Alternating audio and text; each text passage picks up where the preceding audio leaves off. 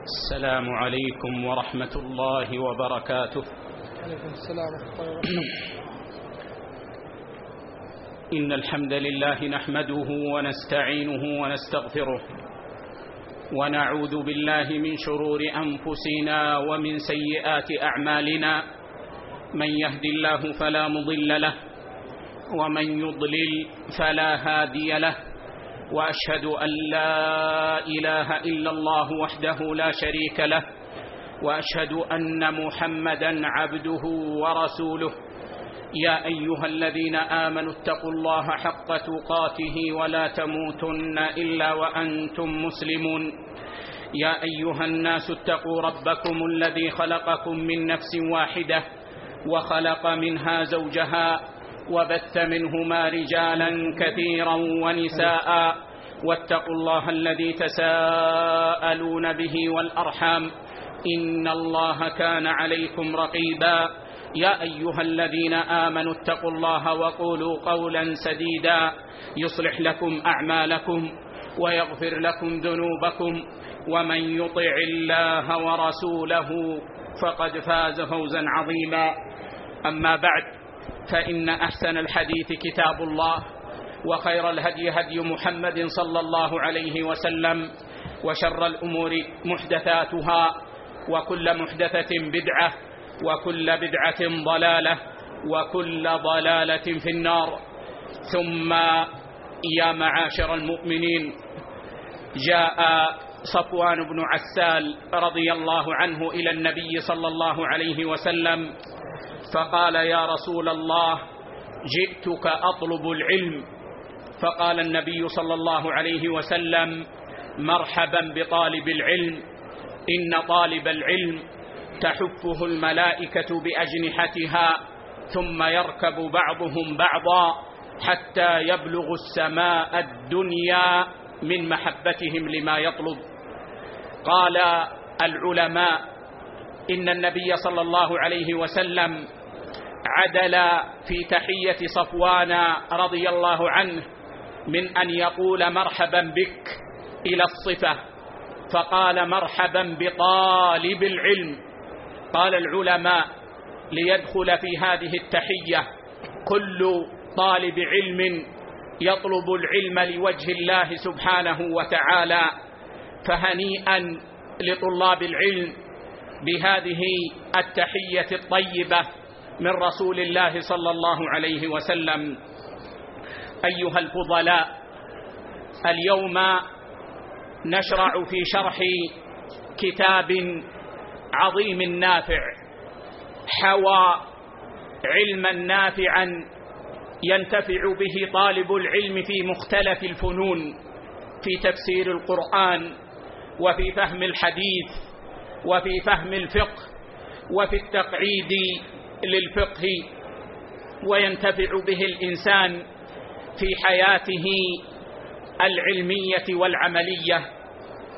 ذلكم الكتاب هو كتاب القواعد والأصول الجامعة والفروق والتقاسيم البديعة النافعة للشيخ عبد الرحمن ابن ناصر ابن سعدي رحمه الله رحمة واسعة. حيث سنشرح هذا الكتاب إن شاء الله عز وجل في هذا الأسبوع حيث سنجلس في كل يوم منه إن شاء الله عز وجل إلى أن نفرغ من الكتاب بحول الله وقوته. وسيكون شرحنا للقواعد إن شاء الله عز وجل شرحا مختصرا يحقق المقصود. لا يكون فيه تفصيل فيه زيادة فائدة ولا يكون فيه إخلال إن شاء الله عز وجل. وأما كلام الشيخ في شرح القواعد فهو واضح ولذلك سنشرح منه بعض الأمثلة من أجل أن تفهم القاعدة. ثم نعلق على ما يحتاج إلى تعليق من بقية كلامه رحمه الله عز وجل. وهذا الكتاب مع صغر حجمه قد حوى ثلاثة فنون من أعظم الفنون وأنفعها. أما الفن الأول فهو فن القواعد الفقهية وأما الفن الثاني فهو فن الفروق الفقهية وأما الفن الثالث فهو فن التقاسيم. ونحن لن نتحدث في هذا الشرح عن مبادئ العلوم وإنما سيكون لهذه المبادئ بيان إن شاء الله عز وجل في شرح القواعد الفقهية في الجدول المستمر إن شاء الله عز وجل الذي سيكون بعد فراغنا من هذا الأسبوع بحول الله وقوته. لكن نبين بيانا مجملا معنى هذه الفنون. أما القواعد الفقهية فهي الأحكام الكلية الفقهية. الأحكام الكلية الفقهية التي يتعرف منها أحكام الجزئيات مباشرة في أكثر من باب. الأحكام الكلية يعني أنها أحكام لكنها تتصف بالعموم والشمول فيصح أن تصدر بكل ويصدق عليها أن تصدر بكل. ولذلك سماها الشيخ ابن سعدي رحمه الله ابن سعدي رحمه الله القواعد والأصول الجامعة. أحكام كلي الأحكام الكلية الفقهية يعني المتعلقة بالفقه. وهي المرادة هنا وإن كان كثير منها يصلح لكثير من الفنون.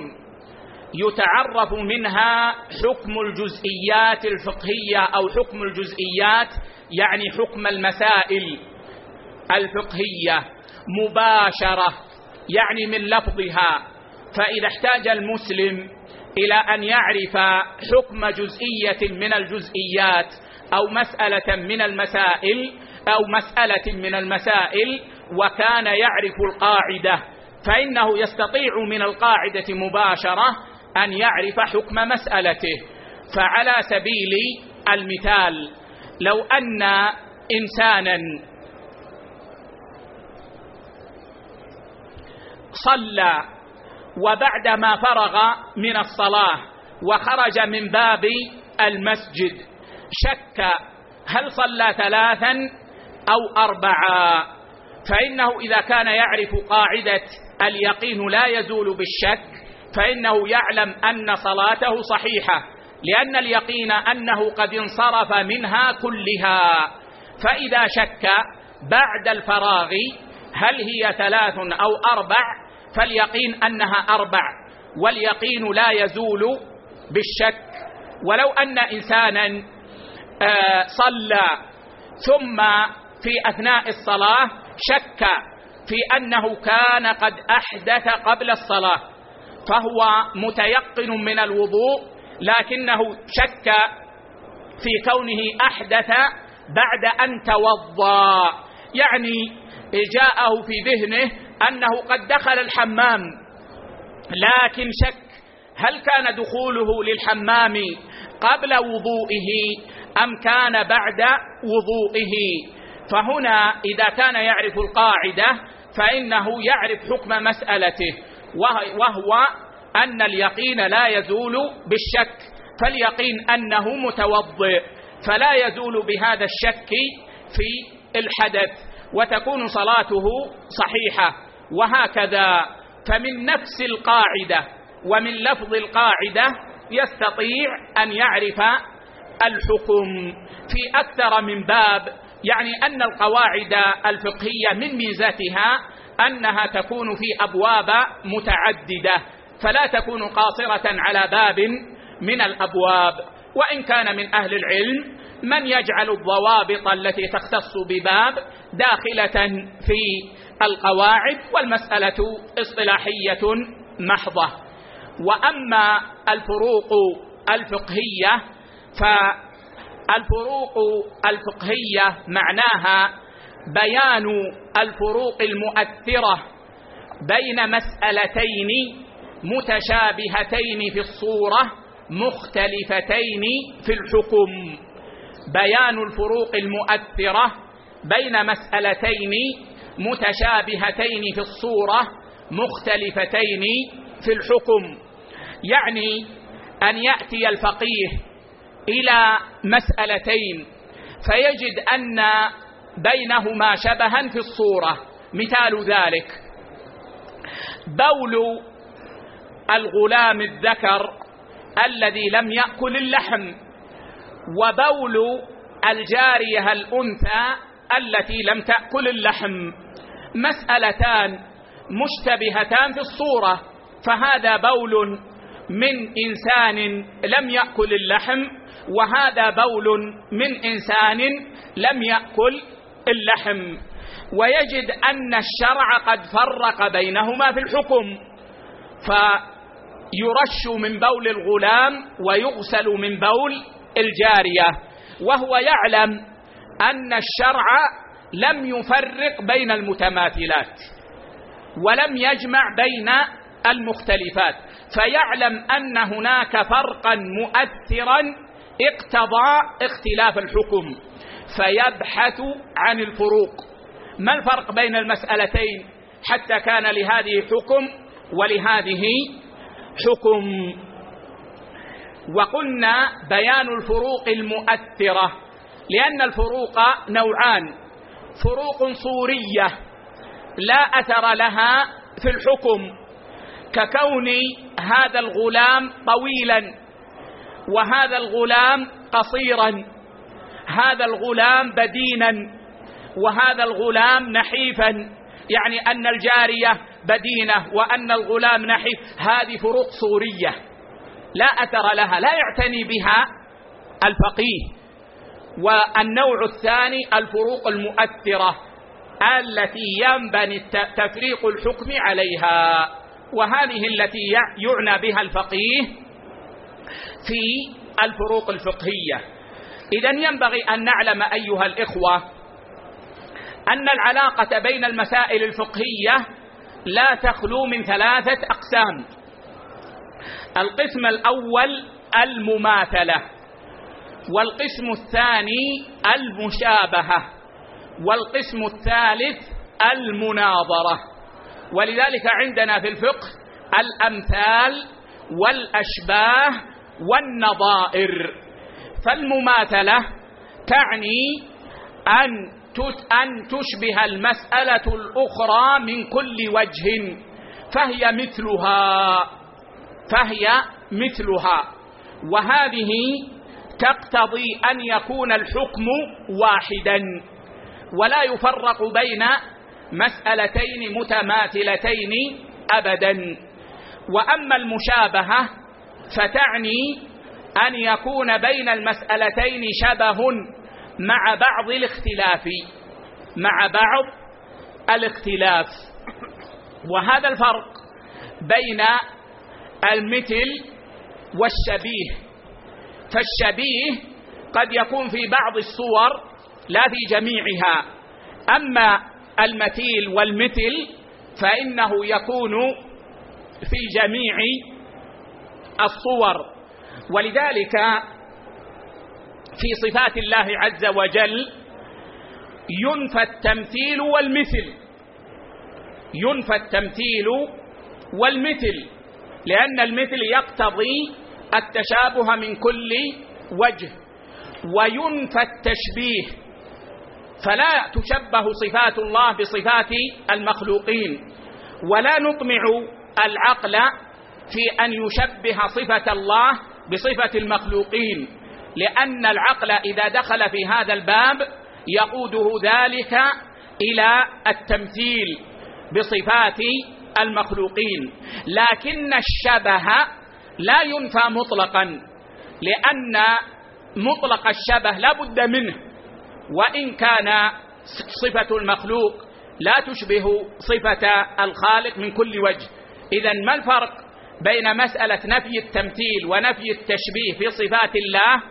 الصواب يا إخوة أنه في التمثيل ينفى التمثيل وينفى المثل. أما في التشبيه فينفى التشبيه الذي هو فعلنا بأن نشبه الصفة بالصفة. وأما الشبه فإنه لا ينفى إلا إذا أريد به المثل.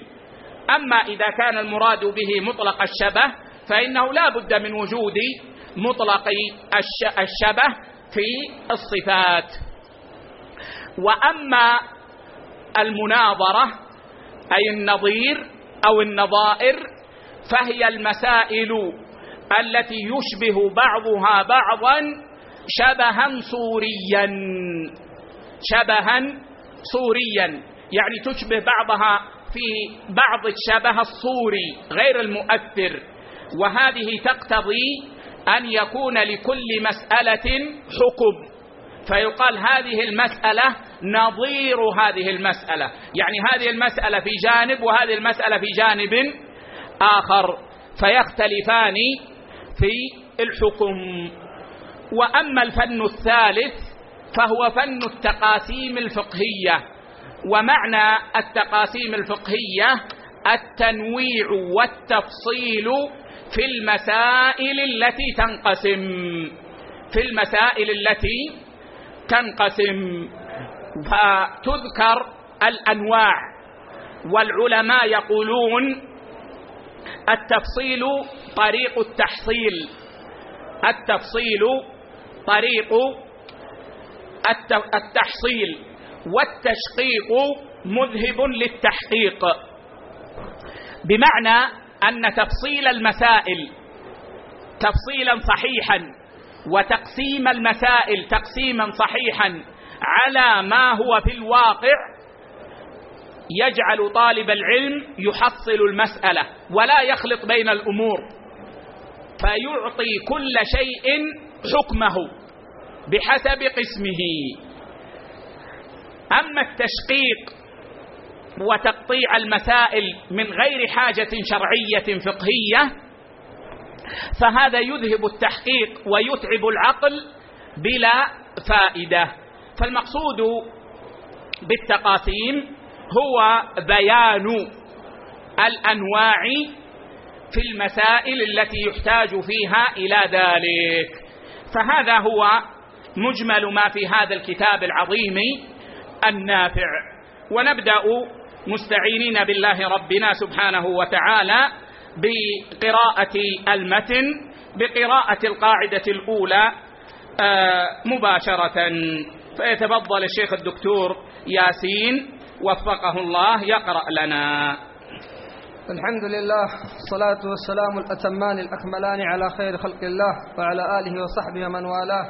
أما بعد يقول الشيخ السعدي رحمة الله عليه القاعدة الأولى الشارع لا يأمر إلا بما مصلحته خالصة أو راجحة ولا ينهى إلا عما مفسدته خالصة أو راجحة. نعم هذه القاعدة مبنية على أصل عظيم كبير من أصول ديننا ألا وهو تعليل أفعال الله عز وجل وأحكامه.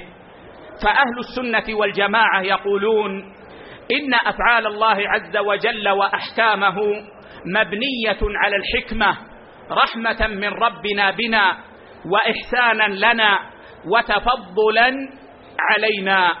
فالله عز وجل لا يفعل شيئا إلا لحكمة من باب الرحمة والإحسان ولا يشرع شيئا إلا لحكمة من باب الرحمة والإحسان والتفضل. وقد دل على عقيدة أهل السنة والجماعة في هذا الباب الاستقراء التام لنصوص الكتاب والسنة فإن استقرأنا الشريعة كلها فوجدنا أنها مبنية على الحكم وذلك بالاستقراء العام لأصول الشريعة الكلية وبالاستقراء العام لنصوصها. فمثلا يقول ربنا سبحانه وتعالى يريد الله بكم اليسر ولا يريد بكم العسر. فبين لنا ربنا سبحانه وتعالى أنه إنما شرع الشرائع لليسر لا للعسر. وبين الله عز وجل لنا في مواطن كثيرة في التفصيلات أن فيها حكما كما في قول الله عز وجل ولكم في القصاص حياة يا أولي الألباب فبين الله لنا أن مشروعية القصاص لحكمة الحياة وأن القصاص يجلب الحياة للناس وذلك من وجهين. الوجه الأول أنه إذا علم القاتل أنه إن قتل يقتل فإن هذا يزجره عن القتل. وأما الوجه الثاني فهو أنه إذا اقتص من القاتل فإن نفوس أولياء المقتول تطيب بذلك وإذا لم يقتص منه فقد يؤدي ذلك إلى أن يقتل أحد آه، آه، الأولياء فردا من عائلة القاتل ثم يرد هؤلاء بمثله بما يسمى بالثأر كما رأيناه في بعض بلدان المسلمين وجدنا ثأرا متسلسلا من ثمانين سنة. هذه العائلة تقتل من هذه العائلة وهذه العائلة تقتل من هذه العائلة. ولو وجد القصاص الشرعي لانحسم الباب من أصله وانسد.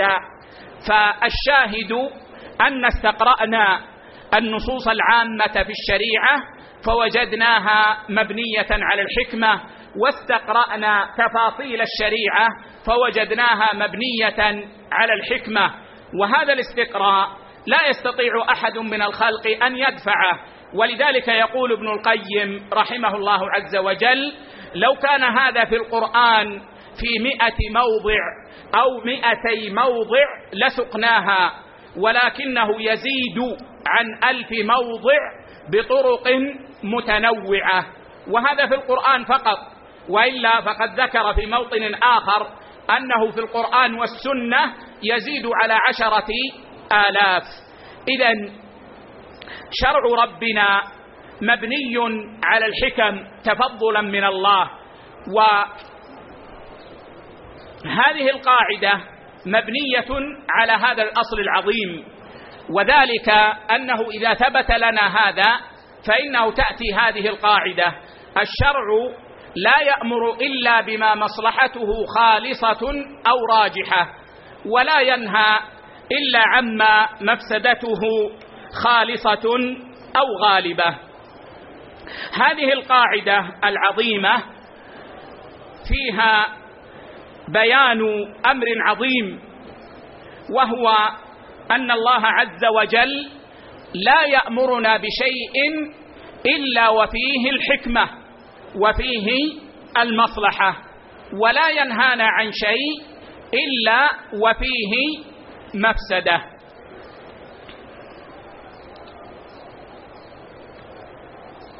يقول العلماء إذا أمر الله عز وجل بشيء أي شيء ثبت الأمر به في الكتاب أو في السنة فاعلم يا عبد الله أن فيه حكما.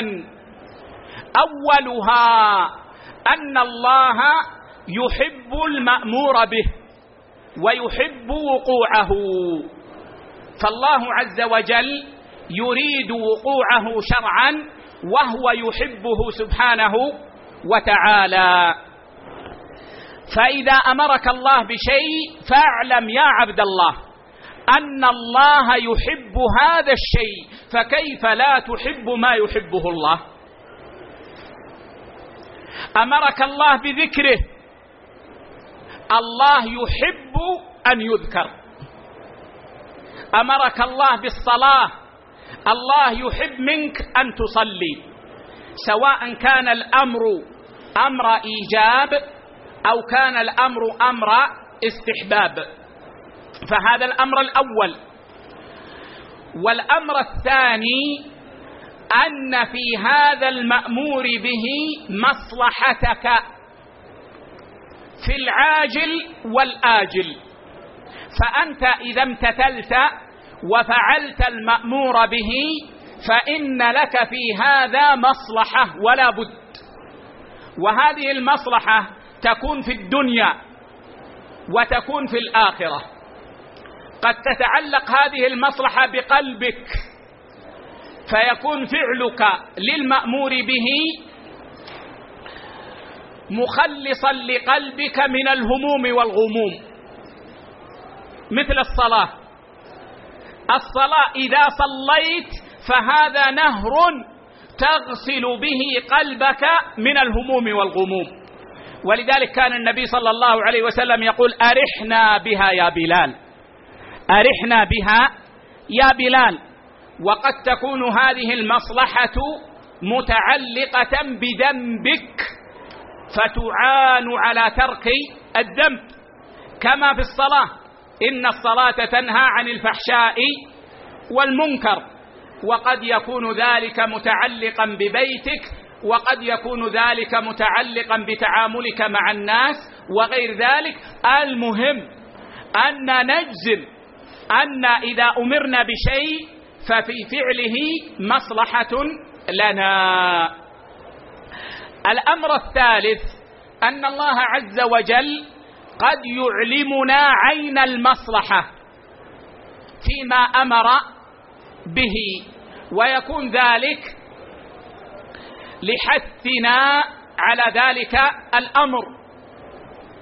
من أراد أن يبسط له في رزقه وينسأ له في أجله فليصل رحمه. هذه مصلحة في الدنيا تحصل لنا من صلة الرحم. علمنا الله عز وجل إياها. فمن وصل رحمه بسط له في رزقه. ونسي له في أجله. وقد يخفيها الله عز وجل عنا مع علمنا بأن في الأمر مصلحة.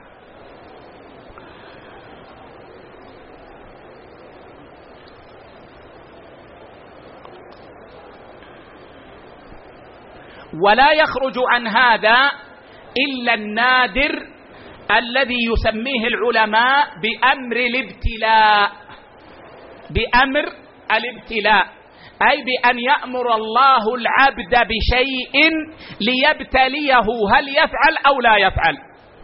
ليست المصلحة في المأمور به وإنما المصلحة في الامتثال. حيرتنا فبين. الله عز وجل أمر إبراهيم عليه السلام أن يذبح ابنه. أمر عليه إبراهيم عليه السلام أن يذبح ابنه. فهذا أمر من الله عز وجل. هذا الأمر يسميه العلماء أمر ابتلاء.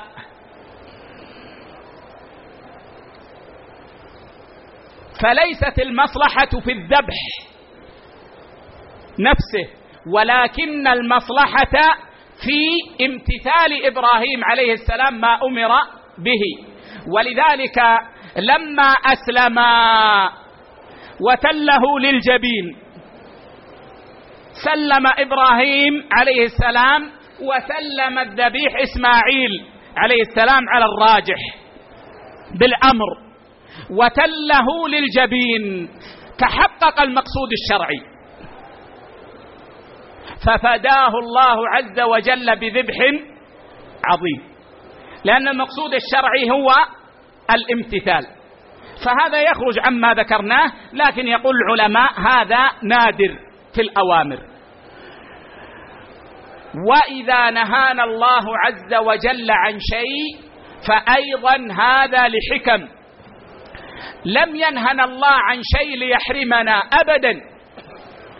ولم ينهنا الله عن شيء ليعذبنا ابدا. وإنما نهانا لحكم. أولها أن الله يسخط ذلك الشيء أو يكرهه. فإن كان المنهي عنه إن كان النهي نهي تحريم فالله يبغضه. ويسخطه. وإن كان النهي نهي كراهة فالله يكرهه.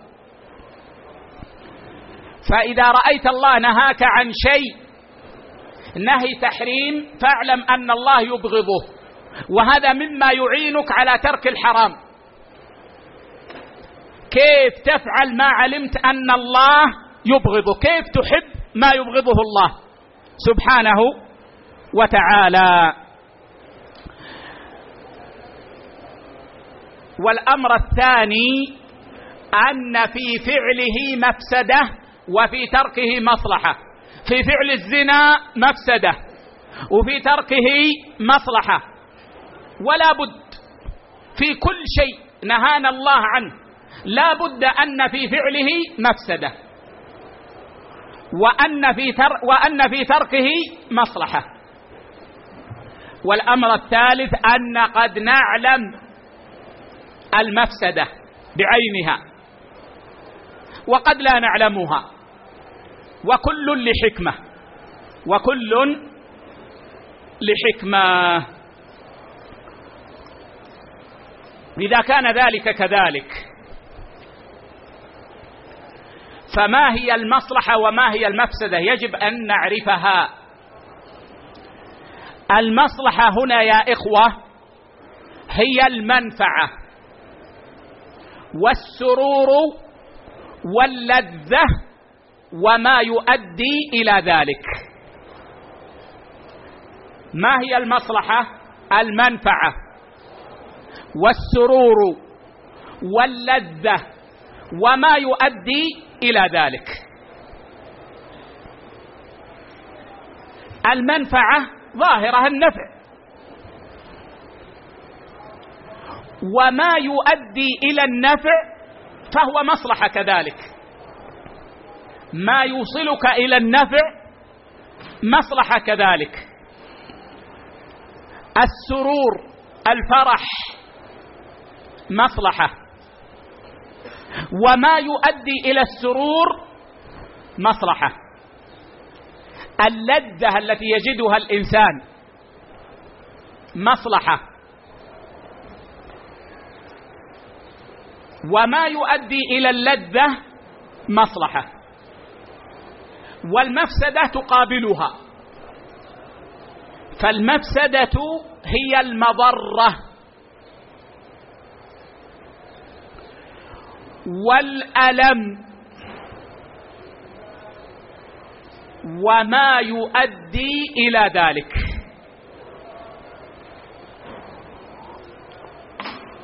المضرة التي تحصل لك مفسدة. ما يؤدي إلى المضرة مفسدة. الألم مفسدة. وما يؤدي إلى الألم مفسدة. طيب. قد يقول لي قائل طيب يا شيخ إذا كان في هذا وهذا فيه مضرة وفيه منفعة ما يخلو من منفعة.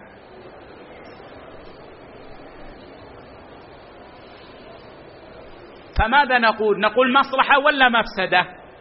يقول لك العلماء الحكم شرعا وعقلا للغالب. فإن غلبت المنفعة سمي مصلحة. وإن كان في شيء من المضرة. وإن غلبت المضرة سمي مفسدة. وإن كان فيه شيء من المنفعة. أضرب أمثلة.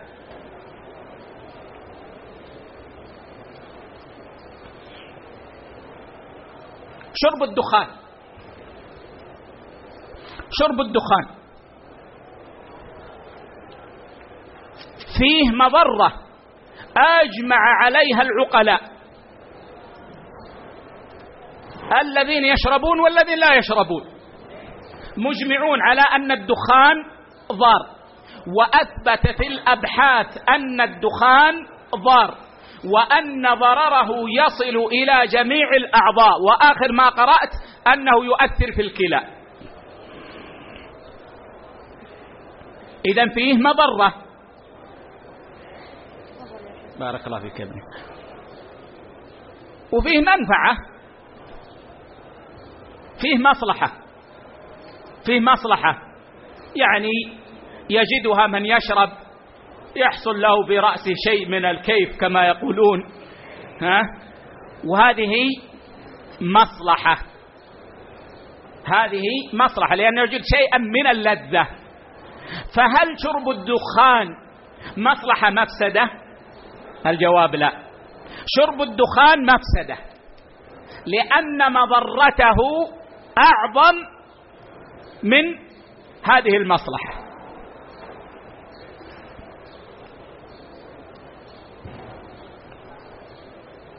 الأكل. الأكل فيه مصلحة منفعة ظاهرة جدا لكن أيضا فيه مفسدة لأن الإنسان يتعب في تحصيله. ما يأتي الأكل ويسقط في الجوف. يحتاج الإنسان أن يبحث عن أصل مادة الأكل ثم يعد الطعام. فيتعب أو يتعب أهله.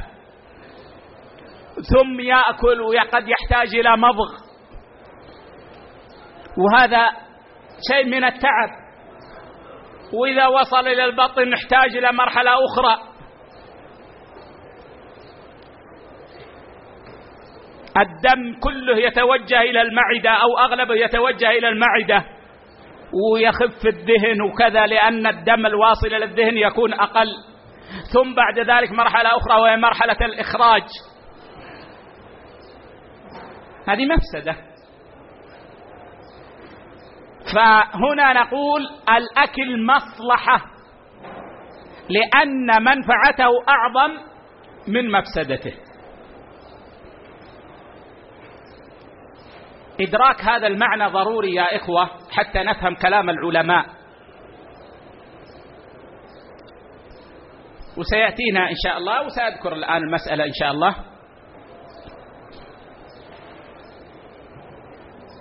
كلام لأهل العلم إذا فهمنا هذا المعنى نرتاح ما عندنا إشكال. يقول الشيخ الشارع لا يأمر إلا بما مصلحته خالصة أو راجحة. لأن كما قلنا يا أخوة المصلحة يعني تكون مصلحة إذا كانت خالصة أو غالبة.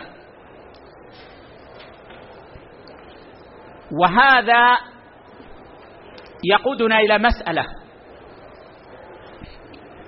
وهي كم أقسام المصالح والمفاسد من حيث الوقوع في الدنيا. عندنا خمسة أقسام. مصلحة خالصة. يعني لا مفسدة فيها. وتقابلها مفسدة خالصة. يعني لا مصلحة فيها. ومصلحة راجحة. النفع فيها أرجح من الضرر. ومفسدة راجحة. الضرر فيها أرجح من النفع. ومصلحة تساوي المفسدة فيتقابل الضرر والنفع. أما المصلحة الخالصة والمفسدة الخالصة فقد اختلف العلماء في وقوعها في الدنيا. قالوا لأن الدنيا مركبة على الابتلاء.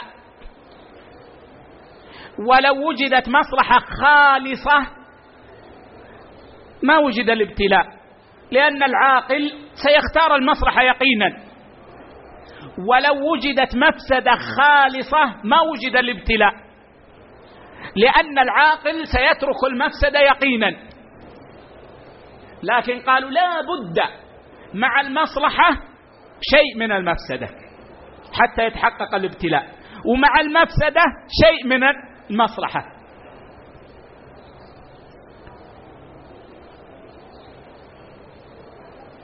ولذلك يقول هؤلاء الإيمان والتوحيد مصلحة لكنها ليست خالصة في كلامهم بل فيه مفسدة. لأن الإنسان إذا آمن يكلف بالأعمال ويكف عن بعض ما يشتهيه وهذا فيه ألم ومشقة. وهذا معنى المفسدة الذي ذكرناه. قالوا والشرك والكفر مفسدة عظمى لكن في شيء من المصلحة أنه لا يمنع من شيء ويتبع هواه. الزنا مفسدة عظيمة لكن قالوا في شيء من المصلحة وهو اللذة التي يجدها من يزني والعياذ بالله. وذلك يقول هؤلاء لو لم يكن في الزنا لذة لما أقدم عليه عاقل. يا أخو الزنا قبيح الصورة. الزنا قبيح الصورة. لولا أن فيه لذة يغر بها الشيطان الإنسان لما أقدم عليه عاقل.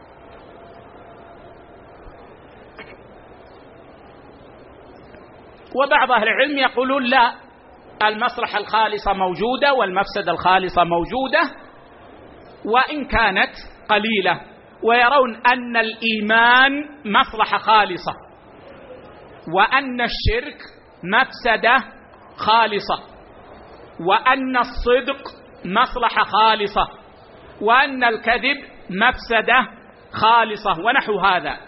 وابن القيم رحمه الله ذكر مذهبا متوسطا بين الأقوال وهو أن إذا نظرنا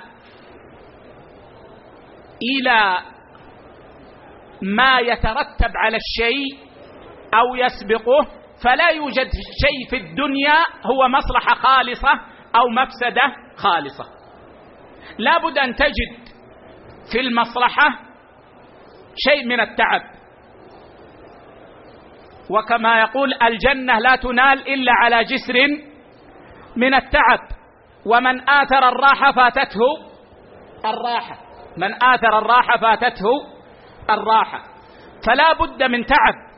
إذا أذن المؤذن وأنت جالس تتحدث مع المرأة مع الزوجة بأحاديث ويحلو الكلام إذا جاء الأذان.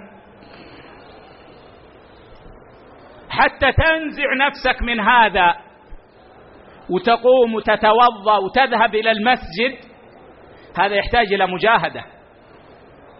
فيه تعب. فيه تعب. فهذا لا يكون خالصا. أما إذا أريد به من جهة النظر في قلب المؤمن فهناك أشياء خالصة خالصة المصلحة وهناك أشياء خالصة المفسدة. المؤمن ينظر إلى الصلاة على أنها مصلحة خالصة قرة عين. حتى التعب الذي فيها يراه لذة. يتلذذ به وهذا يتمايز فيه الناس بحسب ولايتهم لله. فمن الناس من تكون العبادة كلها من أولها إلى آخرها لذة في نظره. ولذلك لذته في الدنيا العبادة. إذا نام راحته في أن يقوم لا أن ينام. إذا جاء وقت صلاة الليل عنده يستيقظ بنشاط. وهو ممتلئ سرورا وفرحا. ويقوم يتوضأ ويشعر باللذة وهو يتوضأ. ويصلي ويطيل وهو يقرأ.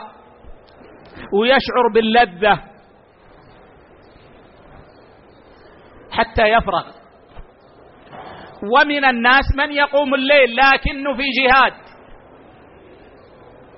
إذا جاء وقت الاستيقاظ من النوم ليقوم يصلي من الليل يتقلب على المخدة عشرين مرة. ثم يجلس ثم يرجع ينام ثم يجلس.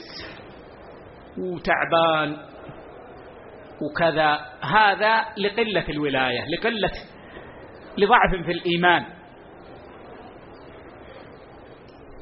إذا بالنسبة لنظر العبد في قلبه فنعم هناك مصالح خالصة وهناك مفاسد خالصة. المؤمن العامة لو جئنا وقلنا لهم الزنا فيه مصلحة ربما يضربك. ولو كنت تخطب على المنبر ربما أنزلك من المنبر. من جهة نظر قلب المؤمن. فهذه فيها مفسدة خالصة ومصلحة خالصة. أما المفسدة الغالبة والمصلحة الغالبة فمجمع عليها. وأما التساوي فمحل خلاف والظاهر والله أعلم أن الشيخ بن سعدي لا يرى التساوي. ولذلك ماذا قال؟ قال الشارع لا يأمر إلا بما مصلحته خالصة أو راجحة ولا ينهى إلا عما مفسدته خالصة أو راجحة. ما ذكر التساوي والمسألة خلافية بين أهل العلم والصحيح أن التساوي موجود لكنه اعتباري في الغالب يعني تتساوى الحالتان عندي ولا يتساويان عندك. هذا الغالب أنه اعتباري والصحيح من أقوال أهل العلم أنه إذا تساوت المصلحة والمفسدة غلب جانب المفسدة.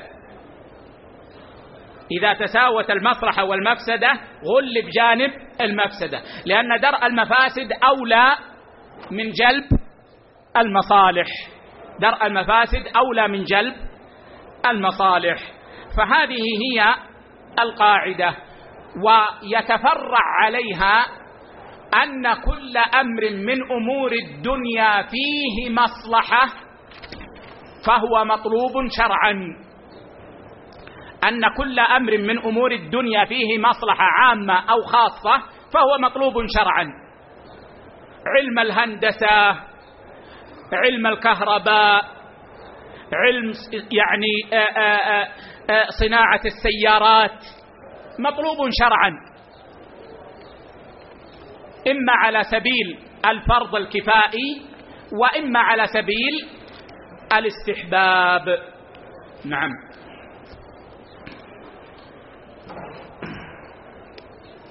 قال رحمة الله عليه القاعدة الثانية. لا اقرأ اقرأ كلام الشيخ. كلام الشيخ. نعم. قال رحمه الله هذا الأصل شامل لجميع الشريعة لا يشد عنه شيء من أحكامها لا فرق بين ما تعلق بالأصول أو بالفروع وما تعلق بحقوق الله وحقوق عباده. قال الله تعالى إن الله يأمر بالعدل والإحسان وإيتاء ذي القربى وينهى عن الفحشاء والمنكر والبغي يعظكم لعلكم تذكرون. نعم. الشيخ هنا يستدل بهذه الآية على أن الله عز وجل أمر بكل ما فيه مصلحة ونهى عما فيه مفسدة وهذه الآية فيها أصول المصالح. إن الله يأمر بالعدل والعدل هو الإنصاف وهذا يشمل كل عدل فيدخل فيه توحيد الله. فتوحيد الله عدل والشرك ظلم عظيم. ويدخل فيه أداء العبادة فأداء العبادة إنصاف وعدل وترك العبادة ظلم. ويدخل فيه العدل مع الناس. والإحسان الإحسان قيل إنه الصبر هنا. إن الله يأمر بالعدل والإحسان. قيل إن الإحسان هنا الصبر. فإن العدل يحتاج إلى صبر. صبر على الطاعة وصبر عن المعصية. وقيل إن الإحسان هو الفضل وهو درجة زائدة عن العدل. استأجرت أجيرا بعشر ريال. فأدى العمل. العدل أن تعطيه عشر ريال. هذا العدل الواجب الإنصاف. الإحسان الذي هو الفضل على هذا القول أن تزيده شيئا من عندك. فتعطيه عشر ريال مثلا وتعطيه ريالين. العشرة عدل والريالان إحسان فضل. وإيتاء ذي القربى. وهذا متعلق بأداء حقوق الخلق. وينهى عن الفحشاء والمنكر. الفحشاء قيل كل قبيح من الأفعال. والمنكر قيل كل ما أنكره الشرع. وقيل إن الفحشاء المنكرات الكبرى كبائر الذنوب. والمنكر كل ذنب كبيرا كان أو صغيرا. وقيل إن الفحشاء هنا الزنا لقبحه وعظيم شره. والبغي. البغي يتعلق بالمخلوقين. بعض أهل العلم قال البغي هنا الكبر. وبعض أهل العلم قال البغي هنا الظلم. والصحيح أنه الاعتداء على المخلوقين مطلقا. بالمعنى أو بالحس. الاعتداء عليهم حسا كالضرب. والإعتداء عليهم معنى كالكبر. يدخل فيه البغي. والشاهد بيان أن ما أمر الله به بمجرد التأمل نجد أن مصلحته هنا ظاهرة جدا. وما نهى الله عنه في هذه الآيات بالتأمل نرى أن مفاسده ظاهرة جدا.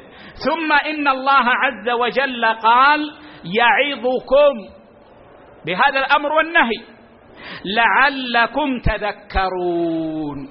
فإذا تأملتم وتدبرتم تذكرتم وعرفتم أن الله إنما يأمركم بما فيه المصلحة وأن الله ينهاكم عما فيه المفسدة. نعم. قال رحمة الله عليه فلم يبق عدل ولا إحسان ولا صلة إلا أمر به في هذه الآية الكريمة. ولا فحشاء ومنكر متعلق بحقوق الله ولا بغي على الخلق في دمائهم وأموالهم وأعراضهم إلا نهي عنه. ووعظ عباده أن يتذكروا ما في هذه الأوامر وحسنها ونفعها فيمتثلوها ويتذكروا ما في النواهي من الشر والضرر فيجتنبوها. فقال تعالى قل أمر ربي بالقسط وأقيموا وجوهكم عند كل مسجد وادعوه مخلصين له الدين كما بدأكم تعودون. فقد جمعت هذه الآية أصول المأمورات ونبهت على حسنها كما جمعت الآية التي بعدها أصول المحرمات ونبهت على قبحها وهي قوله تعالى قل إنما حرم ربي الفواحش ما ظهر منها وما بطن والإثم والبغي بغير الحق وأن تشركوا بالله ما لم ينزل به سلطانا وأن تقولوا على الله ما لا تعلمون. إلى هنا اكتبوا عليه استقراء الكليات في الشريعة. هذا دليل استقراء الكليات في المأمورات والمنهيات وهذا الاستقراء دل على القاعدة. نعم. قال رحمة الله عليه ولما ذكر الله من هنا استقراء الجزئيات.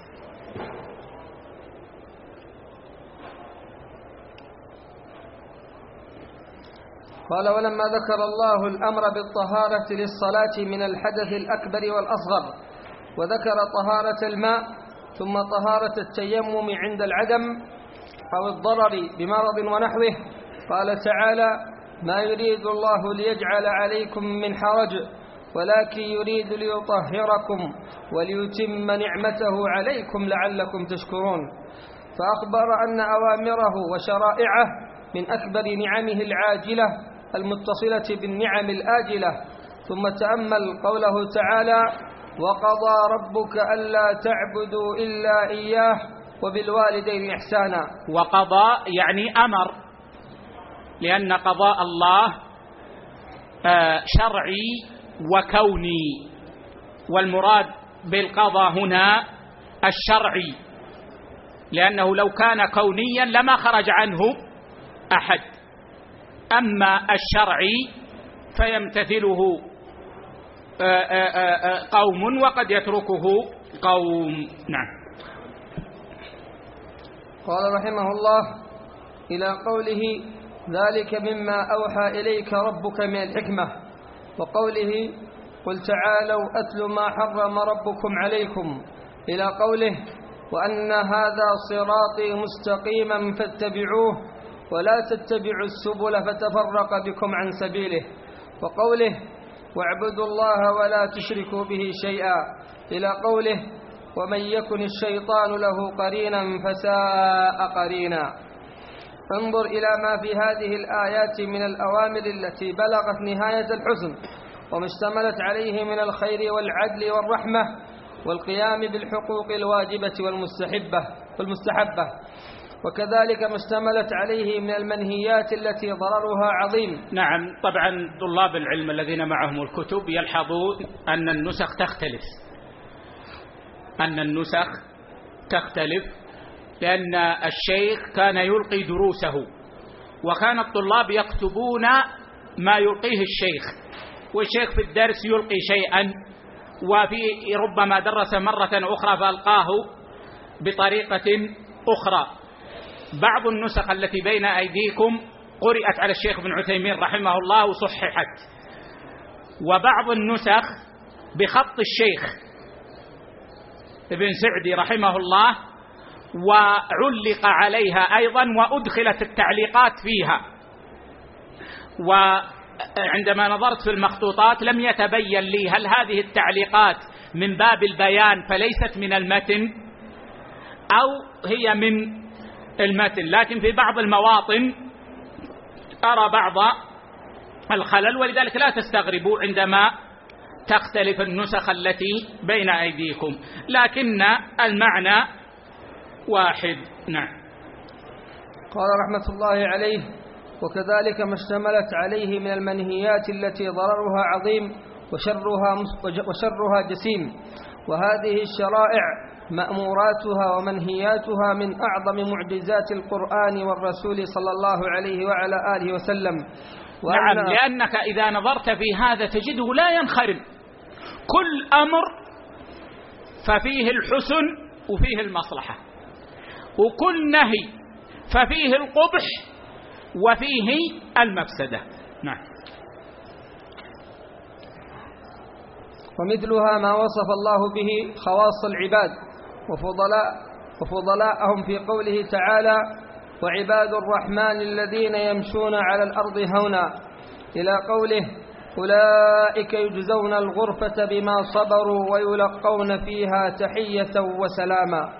الآية وقوله قد أفلح المؤمنون.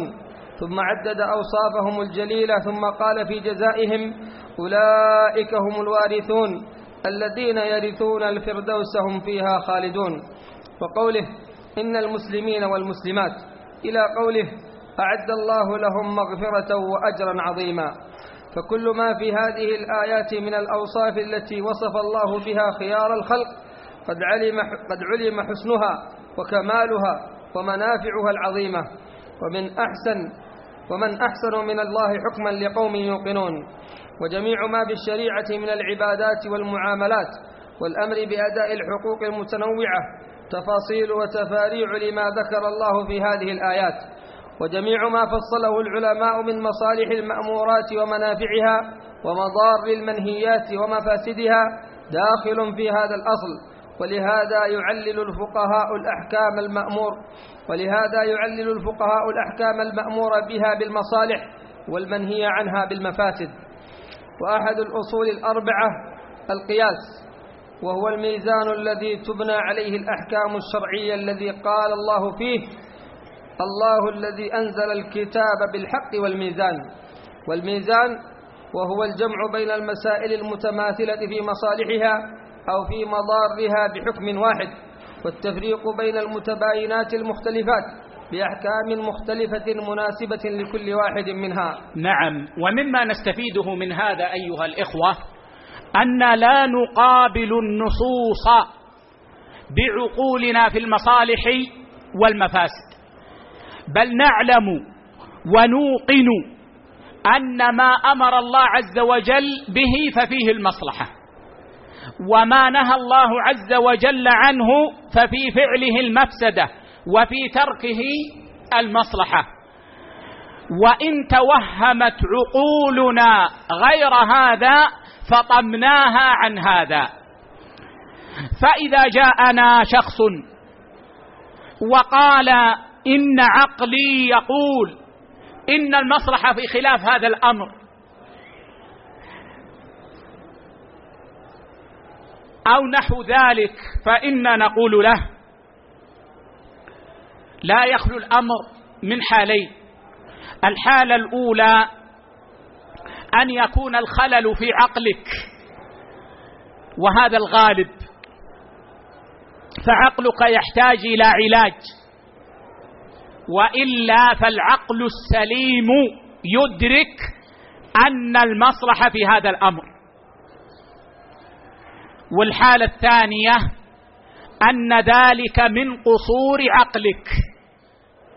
فعقلك وعقلي أقصر من أن يدرك هذه المصلحة.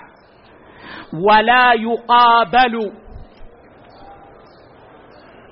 قول الحكيم العليم الذي علم ما كان وما يكون وما لم يكن لو كان كيف يكون بعقل لا يدرك مصلحة ما بعد لحظته. مهما كان العقل في كماله ومهما كان في شدة ذكائه فإنه لا يدرك ما غاب عنه ولو كان قريبا. لا يمكن أن يدرك ما غاب عنه ولو كان قريبا. فكيف نقابل هذا العقل بقول الله عز وجل الحكيم العليم سبحانه وتعالى. فنقول حتى لو سلمنا لك أن عقولنا القاصرة ترى أن المصلحة في خلاف هذا الأمر فإن هذا لقصورها. وإن عاشت فسترى المصلحة في هذا الأمر. فسترى المصلحة في هذا الأمر. وإياك يا عبد الله أن تغتر بمن يعكس المسألة. فيجعل عقله هو الأصل في معرفة الحكمة. ثم يعرض القرآن والسنة على عقله.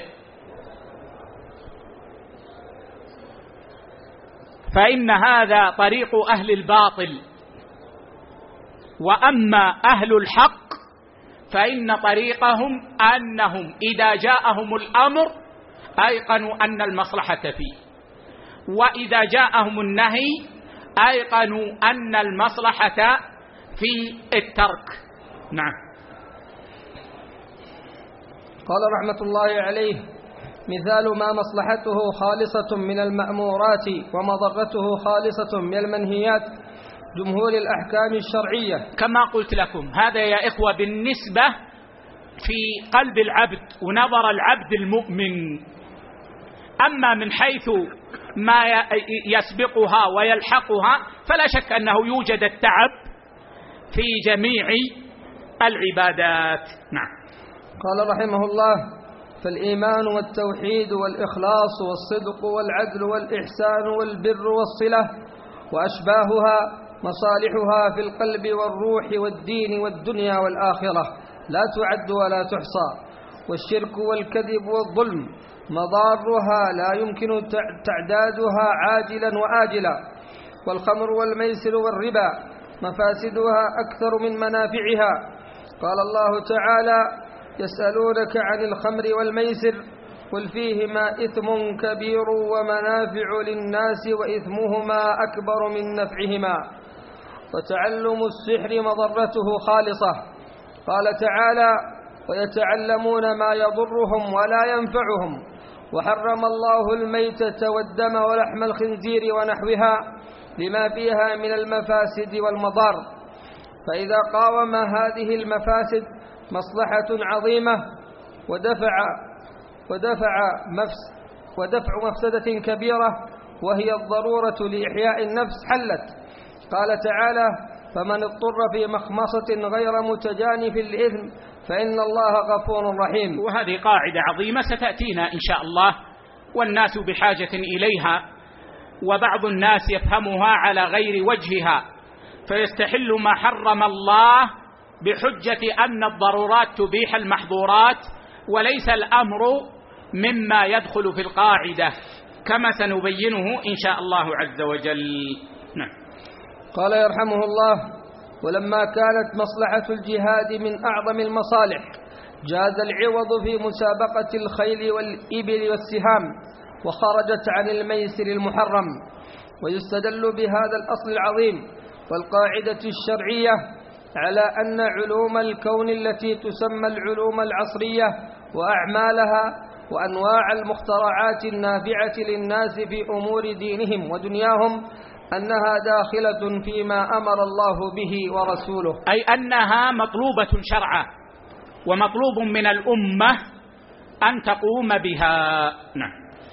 ومما يحبه الله ورسوله ومن نعم الله على العباد لما فيها من المنافع الضرورية والكمالية فالبرقيات بأنواعها. سبحان الله شيخ بن سعدي رحمه الله في وقته كان يرى البرقية من أعظم نعم الله على العباد. البرقية أول ما ظهرت أذهلت الناس. أذهلت الناس. حتى أن بعض الناس قالوا إنها جن. لأنها تنقل الشيء من هذا المكان إلى مكان آخر.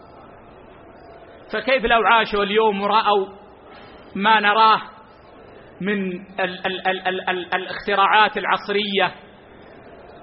التي في الحقيقة فيها العجب العجاب وفيها مصالح كبرى وإن كان الناس إن كان بعض الناس لضعف عقولهم يحولونها إلى مفاسد يعني عظمى. فتعلم هذه العلوم مطلوب شرعا. نعم.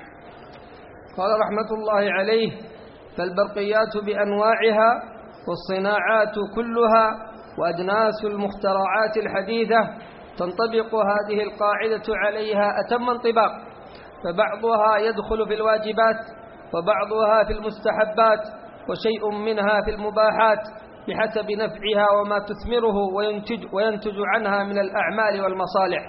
كما أنها أيضا تدخل في هذا الأصل الشرعي وهو القاعدة الثانية. نعم يعني أن مسألة تعلم العلوم العصرية تدخل في القاعدة الثانية وهذه إن شاء الله عز وجل سنشرحها مع أخواتها في درس الغد إن شاء الله عز وجل.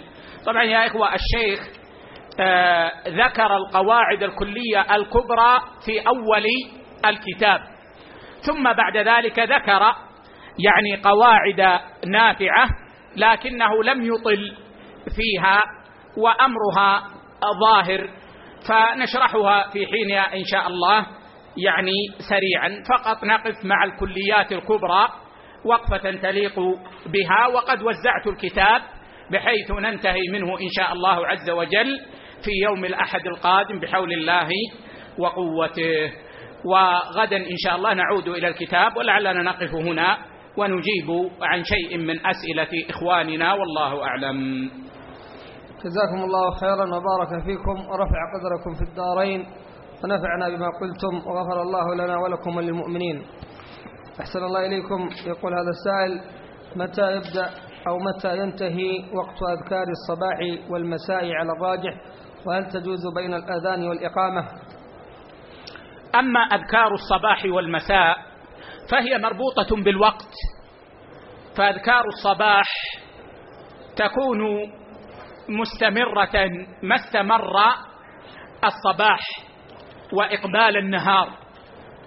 وأذكار المساء تكون مستمرة ما استمر المساء وإدبار النهار.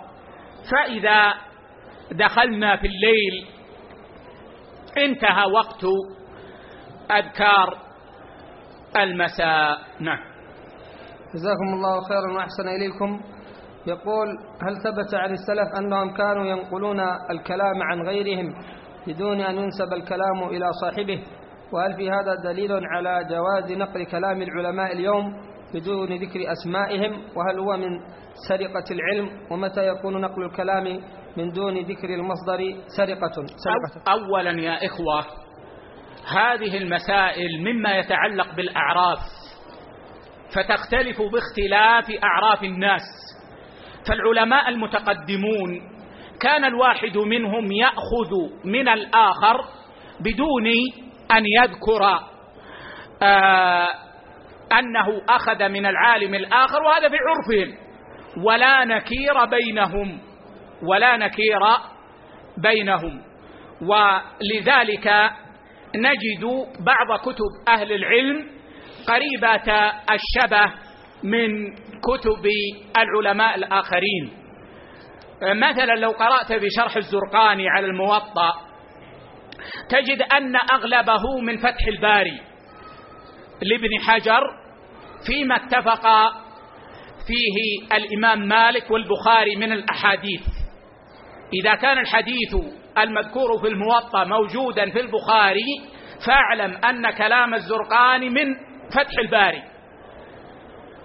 وما لم يكن كذلك فأغلبه من التمهيد لابن عبد البر. وهذا لا عيب فيه. وفي فننا مثلا أغلب كلام ابن نجيم في الأشباه والنظائر من كتاب الأشباه والنظائر للسيوطي غير أن ابن نجيم ركب الكلام على مذهب الحنفية. وهذا لا عيب فيه ولا غضاضة فإنه من عرف العلماء في ذلك الوقت. أما في عرفنا فقد وجد ما يسمى بالحقوق المعنوية. وهذه الحقوق المعنوية قد أفتى العلماء المعتبرون والمجامع الفقهية باعتبارها وأنها حقوق لأصحابها وأنه لا يجوز الاعتداء عليها. وعليه فمن عرفنا في هذا الزمان أنه لا يجوز لطالب العلم أن ينقل شيئا في كتاب أو رسالة من كتاب آخر بدون أن يذكر المصدر وأن ينسب الكلام إليه وأن هذا يعد من السرقة ويعد من الجرائم التي يعاقب عليها النظام. فليس لنا أن ننقل عرفنا إلى عرف المتقدمين ولا عكس. فلا نعيب المتقدمين بما هو عيب بيننا. ولا نحتج في أفعالنا بأفعال المتقدمين فيما بني على الأعراف. فهذا أمر ينبغي أن يتنبه له. نعم. جزاكم الله خيرا وأحسن إليكم. سائل عن طريق الشبكة يقول هل يجوز الاحتفال بمرور عام على وفاة عظيم من العظماء كملك من الملوك وهل هذا يفتح باب البدع على مصراعيه؟ لا يجوز أن يجعل عيد يتكرر كل عام آه، وهذا ليس بدعة لأن البدعة تتعلق بالدين ما يفعل ديانة مثل المولد مثلا ونحو ذلك هذا يفعل ديانة فيقال فيه بدعة. أما ما يفعل من عادات الناس فهذا لا يسمى بدعة ولا يقال إنه بدعة لكنه من الأعياد. وقد قررنا مرارا أنه لا يجوز للمسلمين أن يجعلوا عيدا يتكرر كل عام غير ما أكرمهم الله به بعيدي الفطر والأضحى. فإن الله ابدلنا أمة محمد صلى الله عليه وسلم بهذين العيدين عن جميع أعياد الجاهلية. وعليه فقد أفتينا مرارا بأنه لا يجوز ما يسمى بعيد الميلاد وإن الإنسان كل سنة يحتفل بعيد ميلاده في اليوم الذي ولد فيه أو آآ آآ نحو ذلك لأن هذا من الأعياد فيما يظهر لنا ونرى والله أعلم أنه لا يجوز. وأنبه يا إخوة هنا إلى أمر ابتلي به الناس اليوم وهو أنك إذا قلت حرام قالوا هذا يكفر المخالفين. وهذا في الحقيقة من البلاء. أهل السنة والجماعة عندهم أنه لا يكفر الإنسان بفعل الحرام. فأنا إذا قلت إنك تفعل حراما فلا يعني أني أكفرك ولا يعني أني أحكم لك بنار لكني أقرر الحكم بحسب ما ظهر لي. فإن وجد عالم ظهر له أن هذا الفعل حلال وأقام الدليل على ذلك فإنه يقارن بين الأقوال بحسب الأدلة ويؤخذ بالراجح من هذه الأقوال. فهذا الأمر ينبغي أن يتنبه له. نعم. جزاكم الله خيرا وأحسن إليكم. يقول ما معنى كلام عمر رضي لكن الله الميت إذا تذكرناه دعونا له. دعونا له وسألنا الله عز وجل أن يرحمه. ولذلك دائما أنا أحث الإخوة إذا ذكر أحدهم ميتا أن يقرن ذلك برحمه الله. فبعض الناس يأتيني مثلا فيقول مات أبي كذا فأقول له قل رحمه الله. مات أخي نقول قل رحمه الله. تذكرنا عظيما من عظماء الأمة آه، أو ذكر فإن ندعو له بأن يرحمه الله عز وجل. أو كان يعني عظيما حيا سالنا الله أن يعينه وأن ينصره وأن يوفقه وهكذا. نعم. أحسن الله إليكم. يقول ما معنى كلام عمر رضي الله عنه؟ مختلفون في الكتاب مخالفون للكتاب متفقون على مفارقة الكتاب. لا أدري. أثابكم الله. يقول في بلدنا كثير من أبناء المسلمين يدرسون في المدارس الحكومية وفي أغلب هذه المدارس نرى المنكرات والمحرمات مثل الاحتفال بعيد رأس السنة وهذا العيد مليء بالشركيات مثل الطواف حول الشجرة والسؤال من غير الله وإدارة المدرسة تجبر الأولاد على المشاركة في هذه الأعياد. كذلك فيها تدرس المواد التي في أصلها إنكار وجود الله.